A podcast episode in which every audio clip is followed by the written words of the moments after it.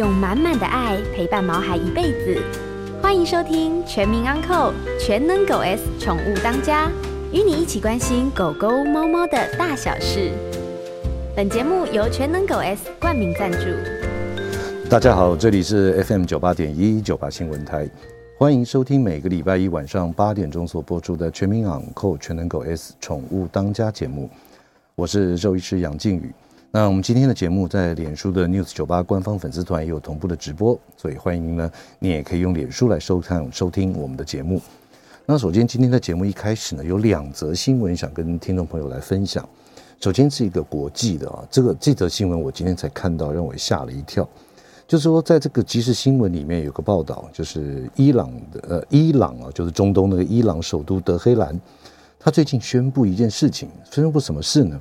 他说，在城市的公园里面遛狗啊，就是说你饲养宠物遛狗的话，就违反了保护公众安全，所以呢，他把这个当做一种犯罪的行为。那此外呢，这个伊朗的议会可能会在不久之后就会批准一项称之为“保护公众反对动物权利”的法案。届时啊，如果这法案通过的话，将全面禁止人们饲养宠物。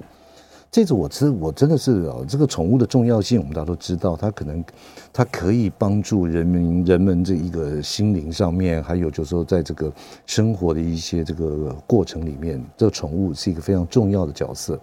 就没想到看到新闻里面，这个伊朗这伊朗竟然还会要要要禁止人民饲养宠物。那依据这个英国 BBC 的报道啊，这个新的法案内容。民众如果想要饲养宠物啊，必须特别由一个委员会来颁发你的许可。也就是说呢，你每一个饲养宠物的人，你都要去申请，要许可你才能养。如果不能，如果这样子你就偷偷的养的话，被抓到了，不管你是进口啦、运输啦或饲养宠物，它最低的罚款就是八千美元啊，这个约两万三千多块台币。我觉得这算是有点夸张、有点离谱的一个法案。这个不少人抨击这项法案实在没有任何的逻辑可言。那一位德黑兰的一个兽医同业表示，他说：“现在波斯猫，因为我们晓得这个中东的波斯猫哈，在自己的祖国都不安全了，都没办法养了。所以呢，这个在德黑兰这边这种做法让我这个非常感到一些讶异。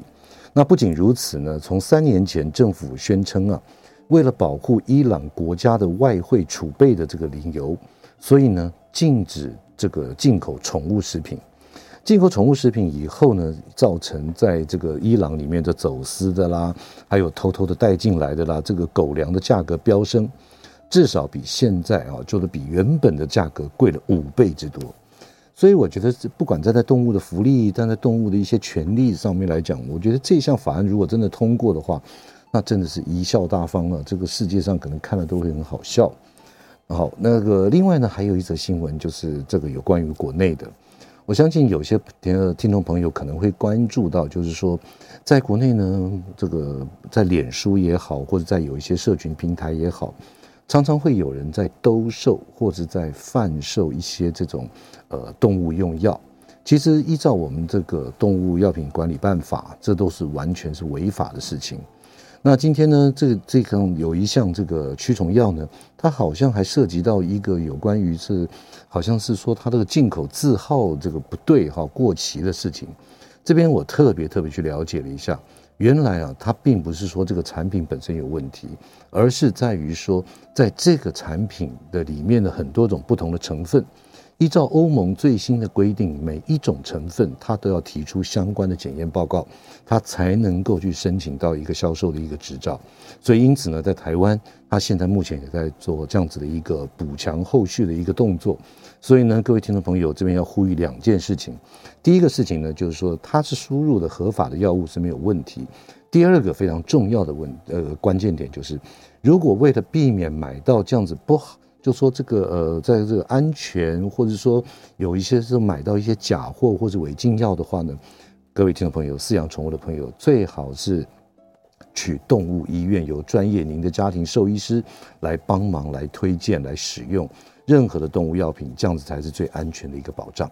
OK，我想到夏天的时候呢，其实不管是狗狗或猫猫，最常碰到的一些疾病的问题，大概就是皮肤病。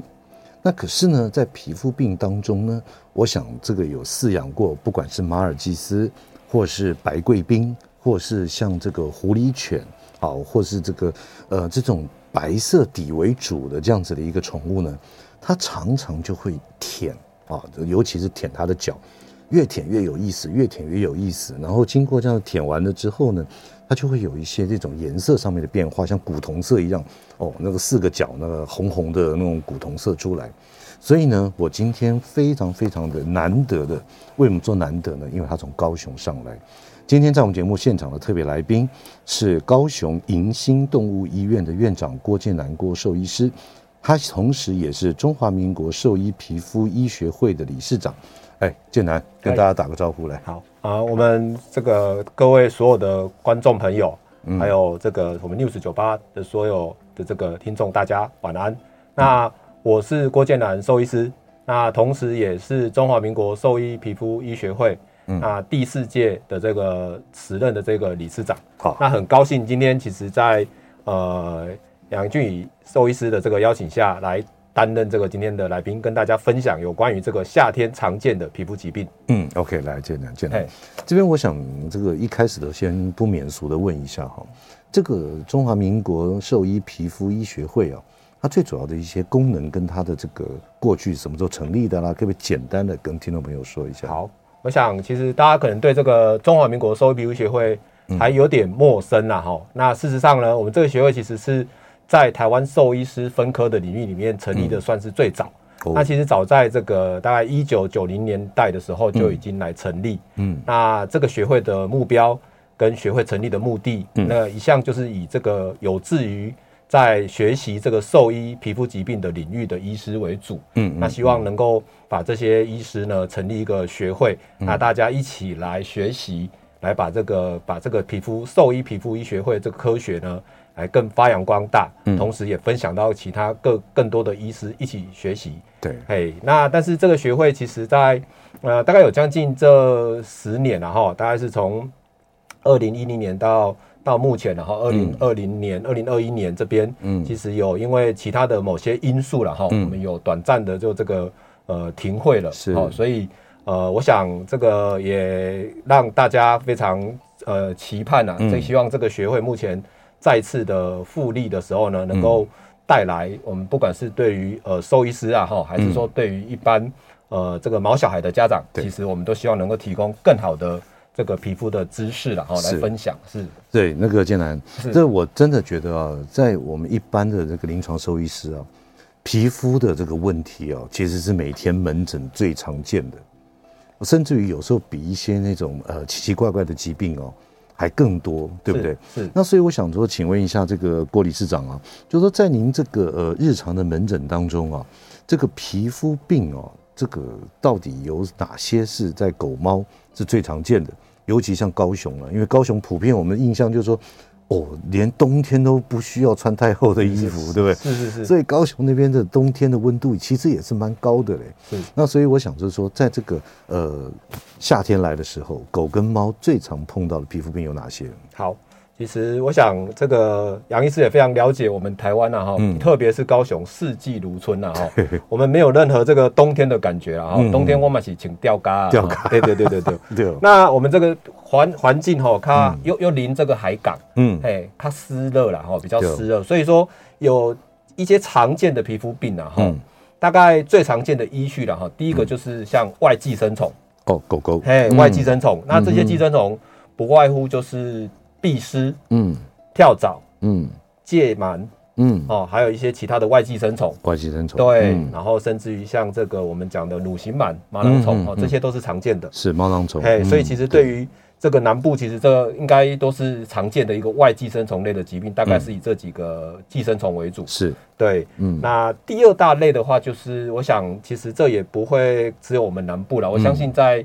东北部也都同样的，常常会遇到的这个过敏的问题。哦，过哦，就是比如说像异位性皮肤炎，嗯嗯嗯，那或者是所谓的食物不良反应，或者我们简称的食物过敏，嗯嗯。那当然，其他还有像跳蚤过敏啊、接触性过敏这些问题，嗯嗯，哦，大概是也是非常常见，就是过敏性的一些过敏性的皮肤病。嗯嗯，对。第三个大概就是一些跟所谓的感染性的病原有关，嗯哦，那当然这个就包括一些像细菌感染造成的细菌性皮肤炎，哦，或者我们讲的脓皮症，嗯嗯，再来就是像霉菌。嗯，那当然，这个在湿热的环境里面，这个特别是猫咪啊，哈，我们的猫咪其实都很常见。嗯，对对，这几个病。所以大概可以在这个狗来讲，分成一个外寄生虫性的，第二个就是属于过敏性的，不管是食物性的也好，或者异位性皮肤炎也好，对不对？是。然后第三个大概就是感染性的，对，比方说像一些介这这种那种什么这个呃霉菌啦，或者说一些化脓性皮肤炎啊等等这样子哈。对。好，那在猫呢？在猫的话，其实普遍来说，大概像霉菌性的问题是相对常见的，相对常见的，相对常见的。对，那当然少数的猫在目前来说也会面临到一些所谓过敏。哦，也是会有。对对，就是所谓的 FASS 哦，这个山猫的。异位性皮肤症候群，嗯嗯，对，那这几年也被持续的在关注，嗯，那也同时有越来越多的兽医皮肤科医师，嗯，开始来更加的了解这个疾病，嗯，那以往对于过敏在猫咪这一块哈，还是比较匮乏，知识上还是比较匮乏，是，哎，我们还是着重在猫的话，常见的还是着重在霉菌的皮霉皮癣菌的感染跟这个寄生虫，对，因为对。现在。养猫的人越来越多，是，所以这种东西，那这个我想在这个我我必须要讲了，在这个皮肤医学会哦，我觉得它真的有一个非常重要的一个责任，不是责任了，就是说它的功能里面，其中我觉得最重要的一点，就是能够把这些皮肤病做一些整理。然后呢，也会找到一些更研究的一些新的一些报告 paper，是，然后来分享给我们全台湾的兽医师。是，对于这个皮肤病的治疗，不管是这个用什么药，或者是说他将来这个有什么新的一个治疗的方法哈，我觉得这个是我们医学会非常重要的一个功能。确实，这个是谢谢这个呃杨医师理事长的鼓励啦，这确实是我们医学会未来。最长远的一个目标呀，yeah, 对.我们也会努力来达成。是，谢谢。好，那今天在我们节目现场的特别来宾是中华民国兽医皮肤科医学会的理事长郭建南郭理事长啊，来跟我们聊一下狗猫夏天常见的皮肤病。我们今段广告，马上回来。欢迎回到九八新闻台全民昂购全能狗 S 宠物当家节目，我是兽医师杨靖宇。今天在我们节目现场的特别来宾是中华民国兽医皮肤医学会的理事长，以及呢是高雄迎新动物医院的院长郭建南郭兽医师啊。那郭理事长，我想请问一下，我们今天赶快进到我们今天的主题，是就是狗狗为什么很容易会有指尖发炎，而且一直一直舔舔舔舔个不停？嗯，OK，我想这个问题其实也是多数这个。毛爸毛妈的这个心中哈，很常有困惑的问题。对对，确实整天舔啊，我们看的都看不下去啊，看的也很心烦。但是这个皮脂这个指尖炎的原因非常的众多，我们可能会从几个方向来看。嗯，那第一个就是说跟品种其实有一点关系。有，嗯，嘿，那这几年以往来讲可能不是那么清楚，但这几年有越来越多的这一个研究来显示。它跟一些特定的品种是有关的、嗯、哦，比如说像英国斗牛犬，哎、嗯，然后像一些梗类的犬。哦，梗类的，嗯，那像凯利兰梗，嗯，对，那还有像黄金猎犬，嗯，拉布拉多、嗯、这几种狗种呢，呃，还有波斯巴斯特这个呃这个全狮犬、哦、是。是。这几个狗种呢、嗯、被被认为呢是比较容易发生这个指尖炎嗯，那研究上也分成几个不同的系统来看，嗯，那包含的推论可能是像。大型狗的话，它的体重比较重，Yeah. 那因此造成的这个肢端的这个压力承受的压力比较重。嗯，还有就是也有一些研究认为，这个这个足部的这个形形状，嗯，比较平、比较方圆、比较平的哈，嗯，哦，那比较容易，嗯，啊，比如说像西施啊，嗯、像这这一类的狗，它的这个蹼啊比较面积大一点、嗯，也被认为可能比较有可能有这个。呃，指尖炎的发生，嗯嗯，嗯，那另外就是像肥胖的狗，嗯，好、哦，肥胖的狗，因为一样刚刚提到是重力跟这个承受压力的关系，嗯，指尖的这个地方容易发炎，嗯，对，嗯，嗯，那其他的话，当然就是包含了跟刚刚提到几个感染性的问题，嗯，哦，比如说指尖的这个细菌性皮肤炎.还有一个像我们常见的霉菌的感染，嗯，那这个都是常见的一个感染性的问题，嗯嗯，第三个就是常见的话，还有一个就是外寄生虫。哦，那众所皆知的，其实兽医师也常面临到这个挑战性很高的、嗯、呃毛囊虫。嗯，对，那毛囊虫的治疗来说，也常常不管是全身性或者是局部性的，嗯、也常常发生在这个指尖。是，对，所以所以所以这样子的话，就是呃，大概归的，我刚刚听了一下，第一个它跟品种。某些品种比较容易发生。对，第二跟体重。是。因为体重也牵涉到它在脚部运动的时候比较容易有压力。对。对，第三个就是那个肥胖嘛。对，那第四个就是感染源，感染。对很多什么细菌啦，或是一些呃寄生虫、寄生虫类的哈，对对。所以因此呢，这样子的话，通常这个我们常想到就是说，呃，有些宠物的主人毛爸毛妈们就是。哎，好像打针吃药就好一点，是。可是呢，只要一停，它开始又在舔，确实，它好像没有办法断根呢。是，确实，呃，所以刚刚一开始我有提到，其实呃，这个指尖炎是一个很困扰的问题，对于事主，那对兽医师来讲，也确实是一个挑战性很高的一个 嗯。皮肤方面的疾病，嗯嗯。啊，就是考验着我们各项的对于这个疾病诊治的能力啊，嗯嗯，那。当然，这个原因就是因为它背后的原因有太多哦，不下数十种。那刚刚我们提到，像刚刚我们提到的感染性的问题、品种的问题、肥胖的问题。那当然，某一些特比较呃寄生虫的问题，还有一些就是像这个比较少见的像自体免疫的问题，嗯，哦，这些呢，还有身体自发性的指尖炎，嗯，还有一些跟可能身体代谢，比如说锌的这个代谢不良的造成的锌反应性皮肤炎等等。其实所以原因很多很多。那这可能还是要寻求。呃，专业兽医师的这个门诊跟检查，才能够来一一的排除。嗯、好，而进来这边有两个问题啊。是，第一个问题就是有一位听众朋友在我们脸书上留言的，请问查理士或日本的那个重犬哈，是也容易有指尖炎吗？像查理士、呃，查理士的话，嗯、这个目前在我所知道的这个相关的研究里面呢，哈、嗯。或者我比较没有看到关于这样的品种，是。倒是查理士，我倒是会跟这位毛爸妈分享了哈，他们的外耳炎的问题跟耳朵的问题可能是更常见，对，也极具的挑战性，这样子是。呀。那第二个问题哦，就是刚刚有一位也是留言，就说，那请问长毛的猫猫反复感染指尖炎，我想这位慧娟小姐应该是她的猫猫是常常反复的感染，是，那有什么办法可以避免再复发？OK。其实，呃，首先可能还是要追根究底的找出潜在的问题是什么引起来的。对，那可能在长毛猫来说，我们会来开始考虑的，不外乎是像霉菌的感染，可能首先要来排除。嗯。再来就是像这些常见的外寄生虫。嗯嗯。它是不是有一些跳蚤啊的感染，然后或者是有这个毛囊虫？嗯。那第三个当然也不排除说是不是这个猫咪有一些过敏性的皮肤的问题，嗯嗯，造成它的这个过度的舔舐。嗯。哎，那当然还有一些像异物啦。啊，这个可能要首先的就是排除，所以这个部分来讲，怎么样去减少？可能第一个还是要先知道它潜在的问题问题。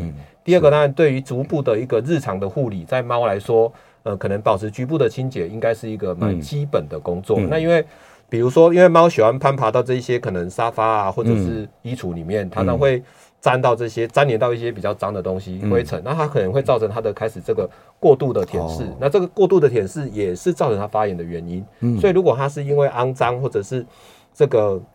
它的足底呢，有附着了这些脏的东西、微生物等等。嗯，其实我觉得还是要先从一个逐步护理的工作来开始，减少它复发的可能。是，哎，建南，我这边再问一个问题。是，我们常常有那个这个这个宠物的主人问我们哈，有时候在那个指缝当中啊，对，不知道是不是过度舔咬还干什么，它会肿一个包哎。是，那有时候肿一个包它会破掉。是，那请问是这样子的话，到底是怎么造成的？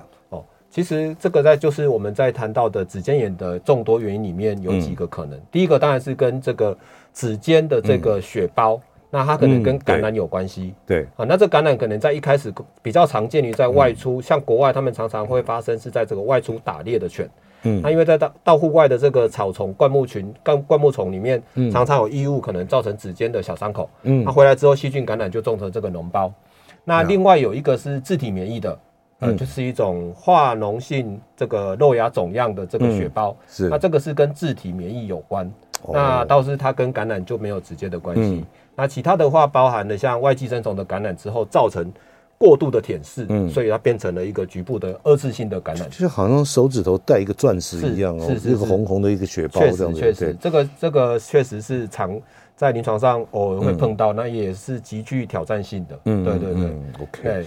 好，那那接下来我想再请问一下建南哦，是，就说在这个我们这位听众朋友他也讲到啊，他也提问到，就是说猫的疥藓虫比毛囊虫常见吗？猫的疥藓虫，对，就是疥藓虫跟毛囊虫是比较容易，就说在猫的身上常看到是毛囊虫还是疥藓虫？呃，疥藓虫。哦，在猫身上对猫还是疥癬虫比较多，嗯、但但随着其实目前的这个大家饲养的观念啊，嗯、还有就是这个驱虫计划的完整，嗯嗯，那确实这些呃疥癬虫有逐渐的逐年的在减少，嗯嗯，哎，那毛囊但是比例上来讲还是会比毛囊虫更常见一些，嗯、是，对，OK，来那个呃。郭理事长，我刚刚刚刚你特别有提到，就是说，在这个造成指尖发炎有很多很多不同的原因。是。那如果说今天你接到一只看到外观就是它这个指尖炎的这样子的一个，不管是狗狗或猫猫，是，那你会做哪一些检查来确定？好，其实首先第一件事情就是我们必须要分成几个方向来看。嗯。第一个可能要先做一个理学的基本检查。嗯。那我先看一下它的这个足部、足掌部、嗯、指尖，哦。有没有长部？对，嗯、这些所有都是要三百六十度先看一下，有没有外伤。哦，这是大概我们第一件事情要排除，也常常是会忽略的。嗯，我会讲说，哎，他可能就是指尖炎而已。嗯，那其实有时候背后他可能有小的伤口。哦，所以这件是第一件事情，嗯要先从我们的肉眼来做观察。对，哎，这是兽医师最常见、最常做的事情。嗯，那第二件事情就是我们可以借助一些简单的细胞学检查。嗯，那我可以使用到一些胶带粘贴啦、压玻片啊等等，在显微镜下来观察它是不是有一些感染性的问题。哦，比如说有细菌啊，或者是酵母。菌是，那当然少数的话，嗯，会借助像影像学的检查，嗯，比如说 X 光。那因为少数的狗可能跟骨头的，呃，不管是因为有骨折或者是发育的问题，造成它过度的舔舐，嗯，那这些可能是需要更进一步的检查来做厘清。就是它脚不舒服，它才一直舔嘛，对不对？是是，可能是重力或者受伤都有可能。当然，它有一些少数的问题，可能像。呃，猫的浆细胞性的这个足炎，那可能有些是需要到一些呃病理采样，嗯，那交由专业的病理医师来帮我们做病理学上的一个判断，嗯，对，那所以包括像这个免疫性的啊，或者是呃跟肿瘤相关的疾病的，都我们还是要借助一些呃采样的这个步骤来帮我们厘清这个组织的形态跟分类。哇，就是说到这个这么多原因，然后要找到分别出来这种这。这听起来就是一个很大的工程哎，是是是，确实对临床医师来讲，足尖炎我们是又爱又怕，哎，又爱又怕，因为这个常常是常常处理之后就会好了，但是过一阵子，可能数周它就又复发了，嗯，所以背后潜在的原因，其实才是面临我们真正才是我们真正的挑战，是。是，哦，所以所以这个这个指尖炎哦，其实。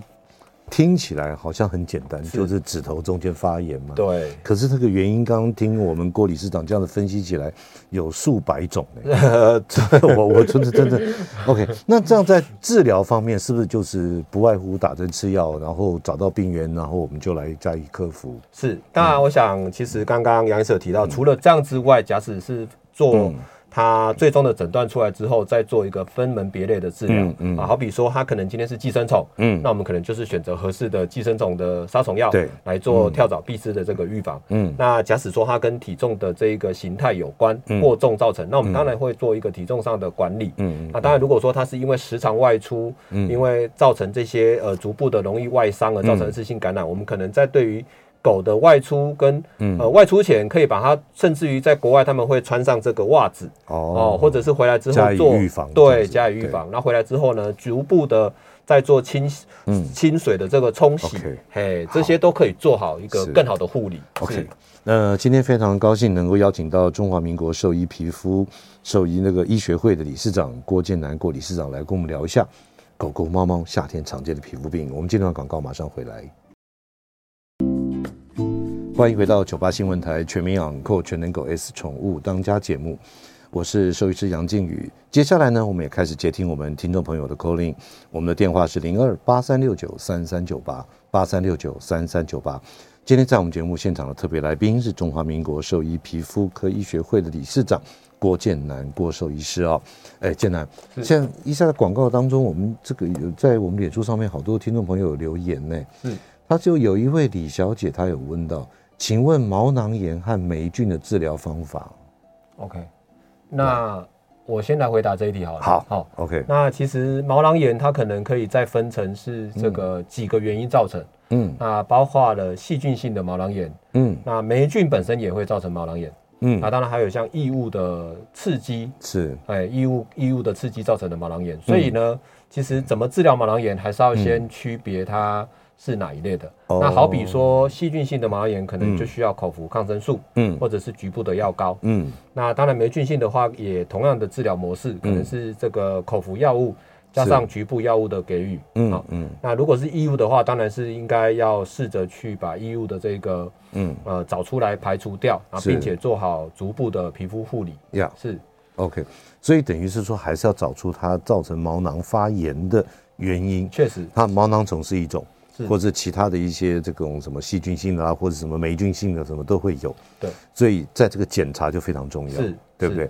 那有时候会刮皮啦，有时候会这个做一些交代的。是由来兽医师，由兽医师来帮您服务，来帮我们服务，做好一个好的诊断。OK，好。那另外还有一位听众朋友，他也讲说，他想听一下异位性皮肤炎哈。那我想说，我们先把我们指尖炎先聊一下，我们再来讲这个问题。好，如果有时间，我们来一起来分享这样的一个。好，接下来我们再聊一下，就是那这个异位性皮肤炎，假设它有发生过，我们家的毛孩子有发生过，现在治疗好了，那之后怎么样来做日常的一些保养，或是说我日常我自己我们家的狗狗也还没有发生有有这个指尖炎的问题，是那我该做哪些事情可以来预防呢？好的，那。这个问题其实也是一个，确实是想想各位这个毛爸毛妈常常遇到的问题。嗯、那反复性的这个指尖炎常常也很困扰。嗯、那做好一个护理，可能还是在于它潜在的问题。嗯，如果可以的话，也是要找出来，并且呢，征询这个兽医师，他对于这样各种不同疾病。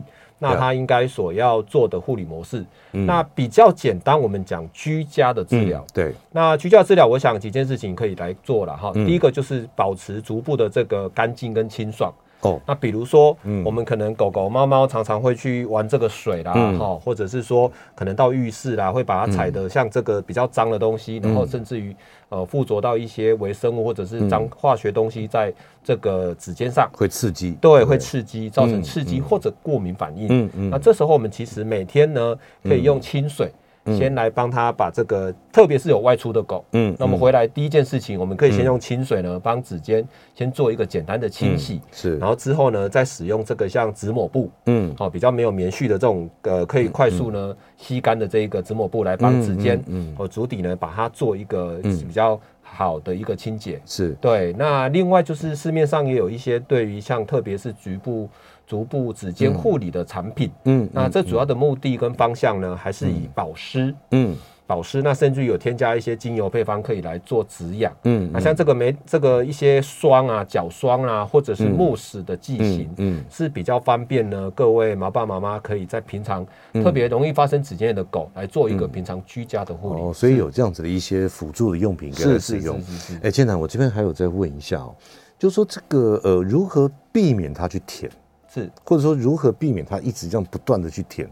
是，除了这个用药之外。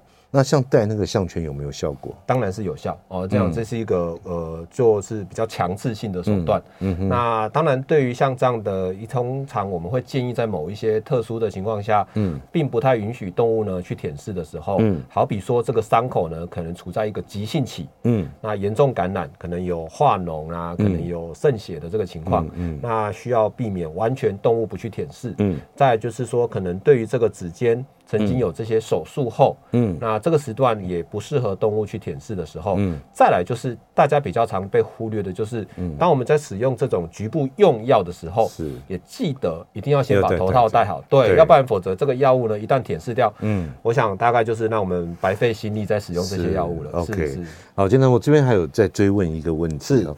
我们我们常常有时候带我的毛孩子去做美容，是。你像这个一般像马尔济斯贵宾啊，对不对？对。他有时候会一个月有四次，那一次是大修，然后其他三次就做一个整理哈。是那在大修的时候，往往会把脚底上面的毛哦，是它会清得很干净。是，可是往往我会听到宠物的主人说，哎，他每次就这样子大修完回来，把脚毛剃得很干净，他就开始在舔了。是，那这这样子到底该不该修啊？是，该不该把它弄那样子？OK，其实这个问题确实啊、嗯、是很困扰。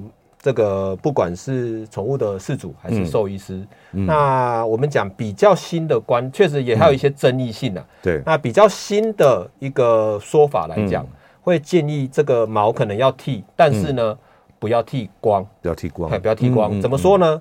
第一个，这个毛发本身有一些皮肤基本的屏障，对，所以不过它是指脚脚掌中间的，对，就是完全剃光。嗯、这个完全剃光，这剃光的过程，嗯、事实上就是一个刺激。嗯，那通常剃光其实都是使用这个电剪。对，我想这个学长也非常清楚，电剪呢，这个温度会比较高，嗯，所以在这个使用这个热的电剪头去做逐步的剃毛的过程，嗯嗯，事实上呢，造成皮肤的刺激，嗯，那甚至于灼伤、灼伤啊，还有就是一个所谓微创，OK，对，就是 micro trauma 这个部分，它是所以呢，这几个点会让动物在呃剃完之后感觉到非常不舒服，嗯，哎，尤其是像我们头发比较敏感，现在剃光头或剃得很短的时候。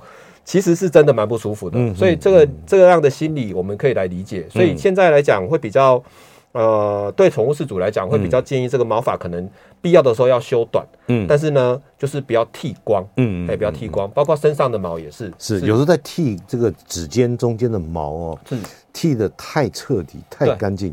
其实对这个这个狗狗来讲的话，也是一个刺激啊。是，就我们刚刚提到的，确实是一个过度刺激。没有剃还好，剃完反而是更会去舔它。嗯，是。那接下来，既然我们有皮肤科的这样子的一个这个权威来我们节目现场啊，那不免我也来问两个最常会被问的问题。是，第一个，这个皮肤有问题的狗，你建议把它毛剃光吗？OK。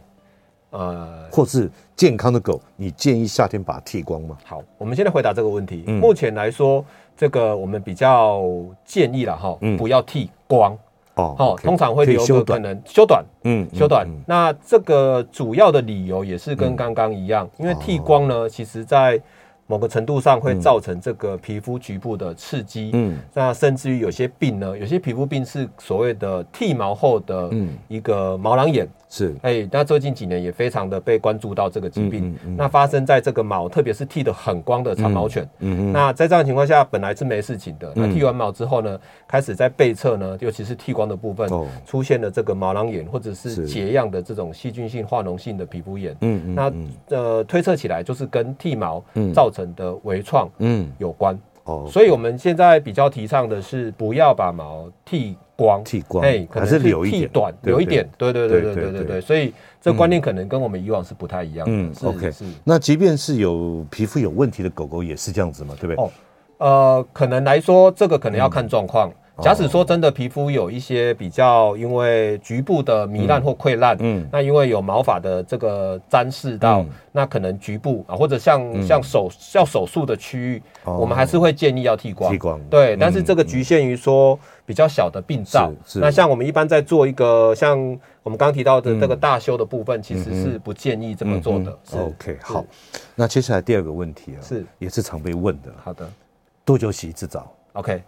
这个多久洗一次澡？目前当然，嗯，我想这个问题有高深的这个学问在里面，然后也需要很大的数据的大数据下来看这个问题。那普遍目前被这个多数，我们以狗来说好了，那多数的兽医师还是认为大概一周。嗯，那最晚大概十天到两周洗一次是比较可以的。嗯，当然这个是所谓的例行的 regular 的洗法。那但是呢，假使说今天他是做一个所谓的药物的治疗，哦，药物，OK，这个可能的频率呢？会是缩短的，嗯，那这缩短的频率大概会达到了两三天一次，嗯，甚至于每天一次。那好比说，他可能今天有需要使用到一些抗菌的剂型，嗯，来做洗药浴的治疗，嗯，啊，或者是他皮肤屏障比较脆弱，需要呢 OK，给药来加强皮肤屏障跟止痒的时候，OK，我们这频率反而是缩短的。哦，那前提是必须在兽医师的认可下来使用合适的产品。对，也就是说，你不同的药性、不同的东西，它的这个时间的洗澡的频率就是不太一样。是的，是的，是的，完全是这个 depend 当下的一个状况。嗯，是是是，OK。所以也就是说，一般正常皮肤是 OK 的话，那在郭医师这边建这个建议就是说，这个大概七到十天。是，哎，我们有听众朋友马上就问呢。他说：“哈，请问健康的狗狗剃多短啊？零点二、零点三、零点五，还是一公分要留？呃，健康的狗狗来讲，我想这个我个人的建议啦，大概是留到零点五公分会比较好。对对对，就这样就。对，我想低于零点三都是太短的。OK，好。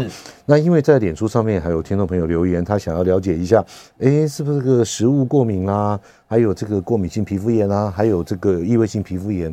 我们第四段的节目，我们就好好来聊一下。是。”好不好？好的，好，今天非常高兴，在我们节目现场的特别来宾是高雄迎新动物医院院长，也是中华民国兽医皮肤医学会的理事长郭建南郭医师。我们今天广告马上回来。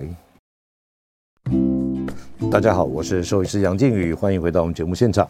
那接下来我们还是持续接听我们听众朋友的 call in 电话，如果有任何的问题，都欢迎您 call in 进来。我们的电话号码是零二八三六九三三九八。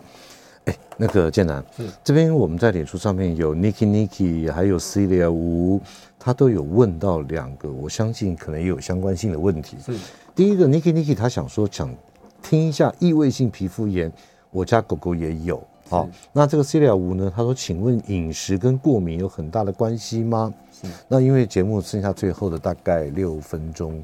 那我们简单来跟大家来聊一下，因为刚刚在节目一开始的时候，你说说这个狗狗的这些皮肤病的问题，像这个外寄生虫啦，还有过敏性啦，异位性皮肤炎啊，食物过敏等等，刚好就是属于我们第二类的过敏型。可不可以简单的跟我们听众聊一下？其实讲到这个异位性皮肤炎，嗯、我想大家可能对于这个病的认识还是不够多。当然，我们常听到所谓异位性皮肤炎，嗯，而事实上呢，异位性皮肤炎是一个很复杂的一个症候群，嗯，嗯那它牵涉到一个基因的缺陷。所以动物动物有这个致敏的体质，嗯，嗯那同时呢，被表现在一些皮肤的屏障会有一些所谓的受损缺陷，嗯，嗯那水分也比较不容易停留，变得较干，嗯，那再就是它对于环境的过敏源，嗯，有这个被被激活的这一个体质，嗯，所以呢，它大致上就是一个基因的缺陷跟环境的过敏源的表现，嗯，这两大方向。来造来造成这个异位性皮肤炎的这个致病机转。嗯哼，那所以呢，在其实在这个关联性来说，确实异位性皮肤炎一个常见的症状就是舔前肢。嗯，对，而特特别是前肢会比后肢还明显，所以感觉小孩就是指尖炎嘛。对，对不对？对对对，因为会痒。对，会痒。那这鸡转它它会会痒，倒不是说有什么感染。嗯。但常常这个感染呢，常常这个痒呢，这个过度的舔舐就造成二次性的感染。对。那常常口水会把它做染色。嗯。所以刚刚其实像刚刚杨医师提到的，这个会被染成红色的这个白色的狗被染成红色的，这样很丑。嘿，对对对对对，就是最常见的就是异位性皮肤炎这继发的这个。舔舐造成，然后可能伴随着一些所谓的酵母菌的感染，嗯嗯，所以异位性皮肤炎来讲，确实是一个比较复杂的疾病。嗯，那讲到这个过敏，我们大概把它粗分成大概三大类。三大类。那第一个当然就是异位性皮肤炎。对。那刚刚提到这个呢，特别是狗狗呢，嗯，它的皮肤呢，对于环境的过敏源的被致敏所造成。嗯嗯嗯。第二类呢，我们可能比较常听到，嗯，当然就是食物过敏，哦，或者是把它称为食物不良反应。嗯嗯。那这通常跟这个动物呢，因为呃，先天的一个一样是一个致敏的体质，造成长时间的暴露在同样的一个蛋白的情况下，嗯，开始产生的一些抵抗反应，对过敏反应。那第三类的话，大概就是我们常见的外寄生虫，嗯嗯，对，那可能就是最常见，当然就是跳蚤过敏。对对，这三大类大概是我们呃最常在临床上碰到的，可以把它粗分成这三大类。嗯嗯，当然还有一类就是所谓的接触性过敏。那这接触性过敏呢，不外乎可能是动物因为。在这个休息的时候，或者是在家里特别喜欢，呃，在某一个地方，嗯，做活动的时候，去碰触到的，可能包含了一些，嗯，清洁剂啦，是。香香水啦等等的这些物质，造成接触的地方产生的接触性的过敏反应，嗯，是这几类呢，可能是常见的，嗯，对。那所以说这样子的话，在治疗，我们常讲说，哦，这些。这个注下料的后啊，嗯，啊，但是呢，油啊，吃吃停落来，哎，够开心。对对对。那所以在治疗这个异位性皮肤炎的时候，最正确的一些做法，简单来说一下是怎么样？好，其实我们大概就是比较主要的一个方向哈，就是所谓多重管理。嗯，多重模式，嗯，那这种多重管理托模式可能要建立在几个方向，嗯，它可能第一个就是使用一些合适的药物来做系统性给药，是。哦，就比如说口服，嗯，或者是针剂来做一个止痒的一个阻断，嗯嗯，再来就是皮肤的，因为刚刚提到，其实它会造成皮肤的一个屏障缺陷，缺陷，对，所以我们其实在后天上也应该提供到这一些。呃，皮肤屏障的加强可能需要一些保养品，嗯，那还有再次局部用药，嗯，那一样可以来帮增强皮肤的保湿，嗯，还有最重要是可以移除这些过敏源，哦，最后最重要的也是应该让这些过敏的动物不要有被其他的过敏源所激发，嗯，那其中呢，最重要一件事情就是预防外寄生虫，对，真的，因为跳蚤过敏啊，我不晓得听众朋友有被跳蚤咬过，我是有时候有时候被咬了。那跳蚤咬的那个红点哦，是两三个礼拜都不会退。对，然后呢，就一直你碰一下开始有痒。是，所以这个跳蚤这个这个这种寄生虫性引起来的过敏真的很是。哎，那我们刚好这个 Niki Niki 他在我们脸书上有留言哦。刚刚你讲到保湿啊，还有一些这个让这个皮肤的缺陷能够弥补起来。他说这个呃，请问润丝可以改善吗？可以的。可以的吗？对，可能通常我们会提供一些保湿的洗剂，嗯，那或者是慕斯，嗯，还有像喷剂、嗯，乳液等等，嗯，那特别是含有像一些神经修呃神经酰胺的修复剂，嗯，增加保湿性的这些外用药，嗯，外用局部的保健品，嗯，都可以来改善，嗯，对，那甚至于也有是像这个滴剂，嗯，对对对，所以其实增加皮肤的保湿呢，嗯，事实上是有助于缓解这个痒跟增加皮肤的保水性，OK，是。所以啊，其实真的，如果碰到这样子的一个，千万不要想到一个念头，就是啊，我要白起来了，哎，我要改也淡掉了，我要白底啊，这个千万万万不可，万万不可。其实都是有办法来加以克制的。当然，当然，其实就耐以持之以恒了。是对。哎，那个最后最后一个问题啊，是，请问猫也会有指尖炎吗？那发生的原因跟狗狗有什么不一样呢？好。其实，在猫一样也会有指尖炎的问题。嗯，那几个常见的问题包含了，当然第一个还是一样外寄生虫。嗯，这个包含了像毛囊虫。嗯，那包含了像跳蚤引起的。嗯，那当然少数还有其他像一些螨类的虫也会造成。嗯，第二件事情就是一样，刚刚提到就是一些过敏的问题。嗯，那就是所谓的 FASS，好，这个猫特异性的皮肤症候群。嗯，那这里面也涉及到这些。对环境过敏源，嗯，那甚至于其他包含像环食物也是其中之一，嗯，嗯，还有最后一个就是猫也有一些罕见的话，像一个浆细胞，嗯。的这个足部皮肤炎，是，那这这个是一种自发性的原因，自发性的一个潜在文原因，嗯嗯，那真正确实的机转确实目前还不是很清楚。其实建南，其实在我临床的工作上面，我觉得猫的指尖也好像没有狗多，是。对，比较少一点点，是，是，所以养猫的听众朋友呢，也可以稍微宽心一点，对不对？对对对对对。OK，好，那今天真的非常谢谢那个我们高雄迎新动物医院的院长郭建南，不辞辛苦的今天坐高铁来的哦，是，今天还要回去啊？啊，对，当然。OK，好，真的非常辛苦。同时呢，他也是中华民国兽医皮肤医学会的理事长。那非常谢谢，下次我们再好好聊一下其他造成狗狗皮肤病的这些众多原因，好吧？好，非常谢谢今天这个杨医师的邀请，也谢谢给有这个机会的跟大家分享这些关于兽医皮肤的一个领域的知识。OK，我们一起说拜拜。好，拜拜，拜拜。每个宝贝都值得最好的，爱它就是一辈子。本节目由全能狗 S 冠名赞助。